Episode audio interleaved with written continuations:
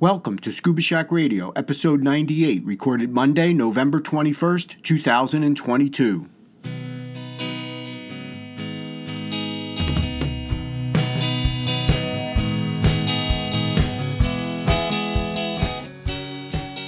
Scuba Shack Radio is a bi-weekly podcast in support of our mission to empower individuals with knowledge, ability, and experience to venture underwater in pursuit of their aspirations and to advocate for ocean health and sustainability.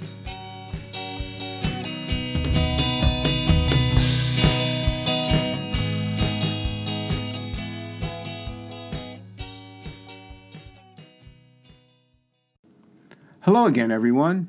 And thank you for tuning in to this latest episode of Scuba Shack Radio. I'm your host, Jeff Centerpino. Well, yes, a big thank you for tuning in. I think this month we're going to hit a record number of listens for Scuba Shack Radio. Probably it comes out of that podcasting panel that I did with Tech and the gang down there at DEMA, but we're on pace to really push our limits with downloads for the month of November. So thanks to everyone who continues to listen to the show and to all you new listeners out there. Hope you're enjoying it.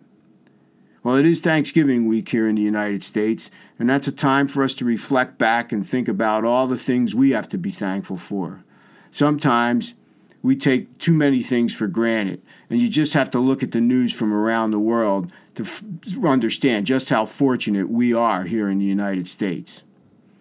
Also, a lot of people have a four-day weekend. A lot of companies out there give their employees the day after Thanksgiving off, and that's always nice, and you get to take advantage of those big sales that go on this time of year. Now, I don't think Black Friday is as big as it once was with all the online shopping and other alternatives. But in any event, we'll be at the shop this Friday and Saturday and hope to see some folks out and about. Last week, we had our new Alcon W32 compressor installed. It was time to retire our old compressor, which had just become, it served us well, but the maintenance costs were just getting too high and reliability was becoming an issue. We just couldn't chance being down as we approached the 2023 dive season.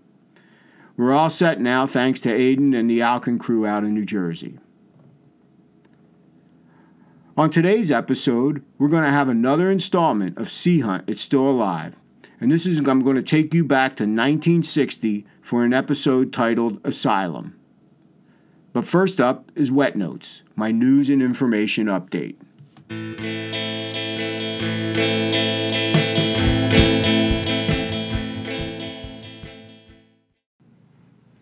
This is Wet Notes here on Scuba Shack Radio for Monday, November 21st, 2022. First up today, I want to give you a bit of an update from the Coral Restoration Foundation down in Key Largo. Now, I had a chance to swing by their booth in Orlando and got a little bit of information on an upcoming event in 2023. It's what they call Coral Palooza. Now, it's been a while since they've had this one-day event, and that's where divers go out and they try to outplant as many corals as possible in that one day. Obviously, the pandemic impacted them in 2020 and 2021, and they thought that they would be able to get back into water in 2022. Well, Mother Nature stopped that from happening as there was an impending storm hitting the Keys, so they canceled. But now, Coral Palooza 2023 is scheduled for June 10th. Now, the event's going to take place in both Key Largo and Key West, and they expect it to fill up fast. But you can get an early notification on registration by signing up on their website. You'll get a 48-hour jump on the open registration. So if you're thinking about being part of CRF's Coral Palooza 2023, you might want to get on their early notification list and not get shut out like all those Taylor Swift fans. As divers, we love our nitrox. Boost up the oxygen in our breathing gas and gain all kinds of benefits. Well, oxygen is oxygen, right? Well, sort of, but there are different grades. Now, I recently attended a lecture by Francois Berman, who is Divers Alert Network's Vice President of Safety Services, and the lecture was on breathing gas quality. Now, during that lecture, Francois touched on the various O2 grades, and he also had a short article in Alert Diver about oxygen grades. Essentially, the grades are based on the purity levels in the O2. At the bottom is industrial O2. That oxygen is used for combustion, cutting, oxidation, or chemical reactions, and this grade is not for breathing. Then you move up to medical grade. It is purer than industrial, and you can breathe this, but you're going to need to get a prescription to get it. One level up in purity and moisture content is aviator grade. That's what we use here to blend our nitrox. And then finally, there's an ultra-pure grade, mainly used in high-end manufacturing of electronics and things like that. Now, according to Francois' article, both medical grade and aviator grades are appropriate breathing gases. Check out the Q4 issue of Alert Diver from Dan. Recently, Scuba Shack joined the National Business Coalition for the Oceans, and that's in partnership with Oceana. This National Business Coalition for the Oceans unites businesses from across the country, and it's essentially to win policy victories that protect our oceans, coastal communities, and the economies that depend on them.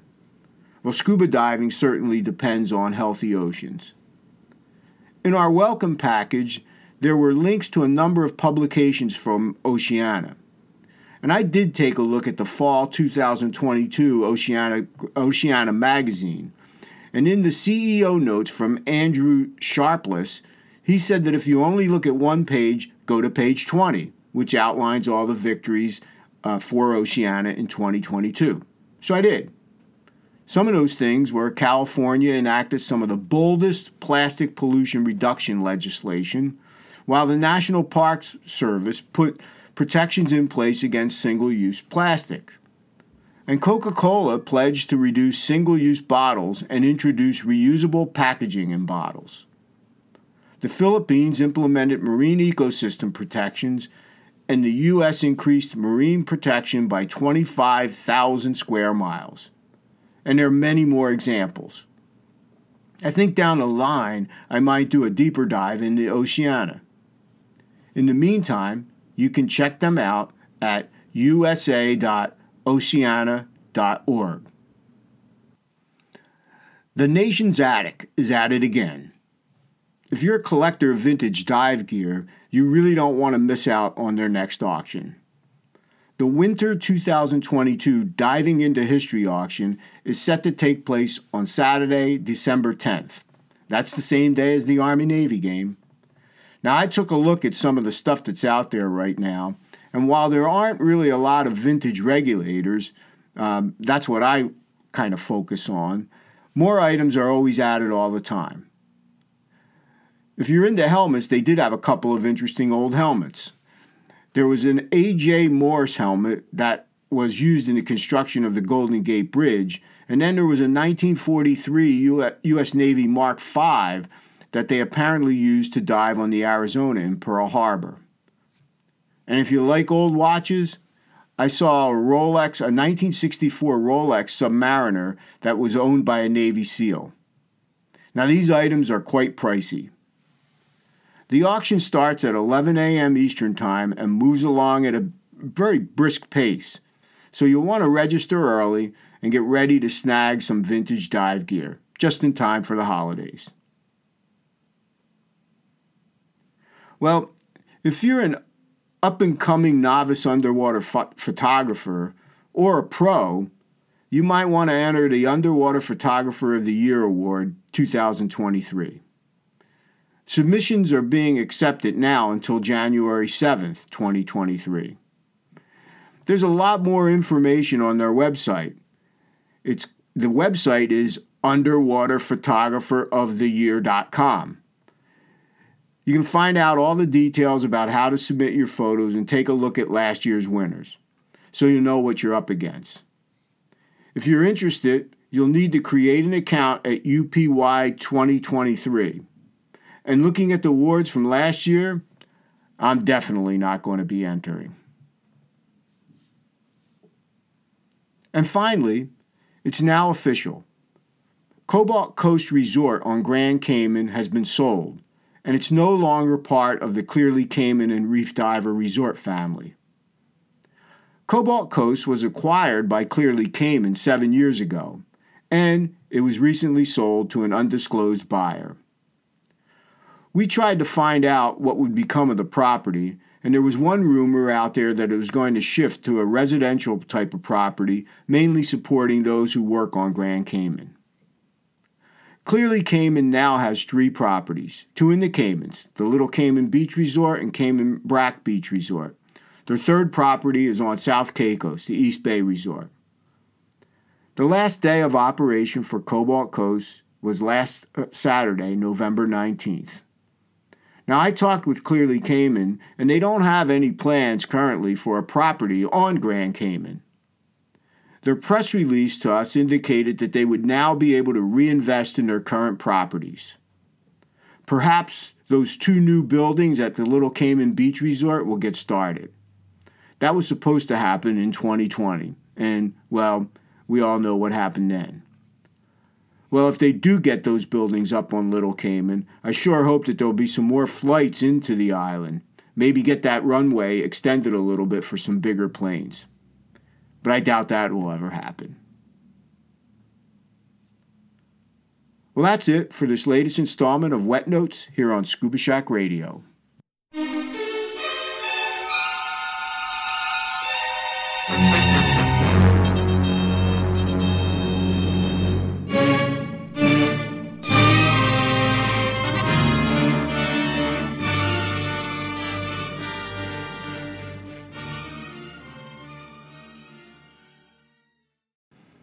It's time for another installment of Sea Hunt. It's still alive here on Scuba Shack Radio. And this time we're headed back to Season 3, Episode 1, titled Asylum. The episode also is called Canal Escape. Asylum premiered on January 9th, 1960. The episode opens up with Mike telling us about being underwater in the natural world. He enjoys exploring the ocean floor, caves, or nature. Just then we see a shark swim by. But he also tells us man-made waterways are a whole different story. Next, we're taken to the Nassau Beach Lodge, where Mike is enjoying lunch with a woman, but he's called away to his room. He has a visitor. When Mike gets to his room, he is met by Lee Bellum from the State Department. Lee is there to enlist Mike in a non-official, nonpartisan mission. Mike's only question is it legal? Lee assures him it is, and I'm not so sure about that. You see, Mike's mission is to head down to Costa Delta, an island off the coast of South America, and liberate Fernando Casca, an opposition newspaper editor and potential liberator of his country and the free world. Fernando has gained asylum in a friendly embassy in Costa Delta. The embassy is not on the coast, but there is a boathouse that's on one of the canals that cuts across the island. Mike has to go in, find Casca, teach him how to dive, and get him out. That's all there is to it, except the canals are closely guarded with harbor patrols. Mike suggests that he goes in on foot first to scope it out, but Lee tells him that Mike is too well known to just show up in Costa Delta. The scene now shifts where a seaplane is landing on the water. Mike is on board, and he will get dropped well outside the harbor. He jumps in off the pontoon with his doubles and tells us he's going deep to avoid the harbor patrol boats. Fortunately, the water is not clear, keeping him concealed. He navigates to his first point, a buoy. That's lap 1 complete. He surfaces to see the guards on the ramparts and the patrol boat racing around. He descends and now has to navigate to the canal entrance, but he's off by a few degrees and he hits the seawall. Lap 2 is done. He once again surfaces to get his bearings, descends, and he whips out a cellophane map. He's got to find the opening in the grill that protects the canal entrance. When he finally spots the grill, he tells us that he's breathing easier, but not too heavily. He doesn't want the guards to spot his bubbles. As he makes his way into the break of the grill, we see a trumpetfish hanging out. He's in luck, and he slips into the canal. Mike is fearful that the barrage of bullets will come down on him if his bubbles are spotted. As he makes his way down the canal, he spots a ladder and makes a mental note. I think we'll see that ladder again. Just then, he also sees a guard on the side of the canal. The only way past is to hold his breath. What's that number 1 rule in diving? Suddenly, a group of kids come and jump in the canal to go swimming. Their splashing distracts the guard, and Mike slips by. He's on his final lap to the embassy annex. He surfaces and sees the boathouse. Wow, that boathouse looks familiar. Mike has traveled over a mile and enters the boathouse and surfaces. Well, it is the same boathouse that we saw in Season 4 from Confidential Mission. I think it's even the same scene. Mike creeps up to the door and listens intently, then slowly opens the door in full scuba gear, including his fins. He enters the rooms, and we spot a chess set. Someone has been recently playing, and he hopes he isn't a pawn. Mike doffs his fins, and he goes over to a gun case. He opens it, crouches down, and starts loading a rifle. Suddenly, we hear someone say, "Going hunting, old man?"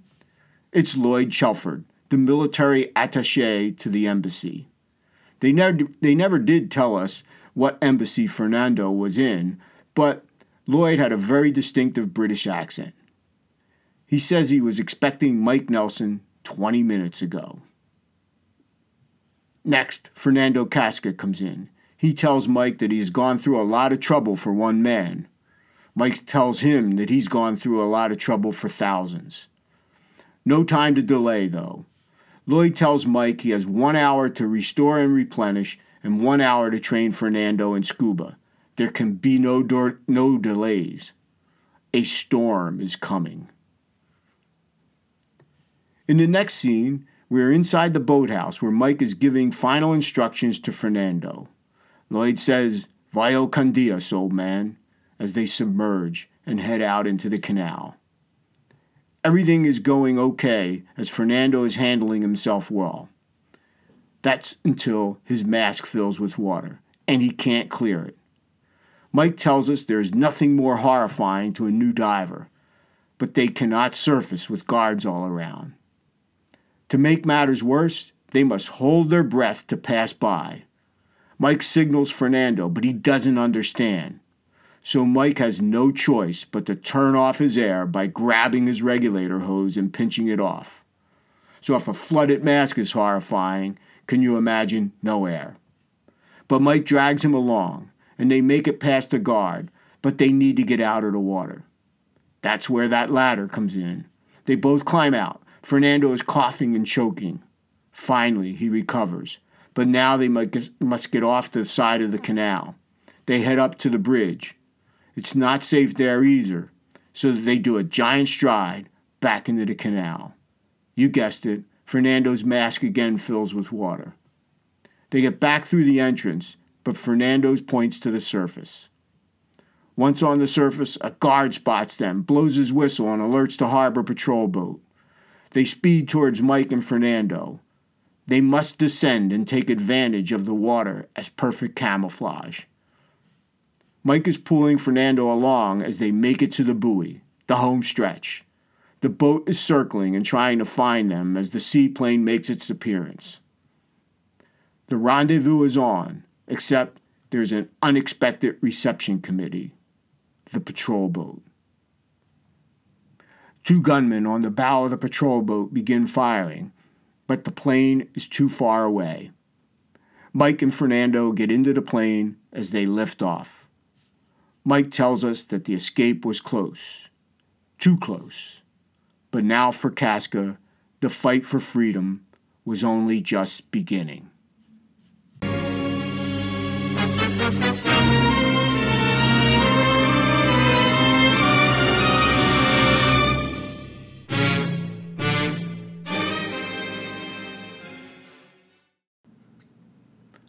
Well, I guess by the latter part of Season 4 of Sea Hunt, they realized that the show would be ending, so they started repurposing scenes, like Asylum in Confidential Mission. I know that's what happened in the final episode titled Roundup in 1961. But that's okay. Sea Hunt will continue to stay alive here on Scuba Shack Radio. Once again, I want to thank everyone for listening and all you new listeners out there. Hope you're enjoying the show. I'll be back again in a couple of weeks with more. Until then, stay safe and take care, everyone.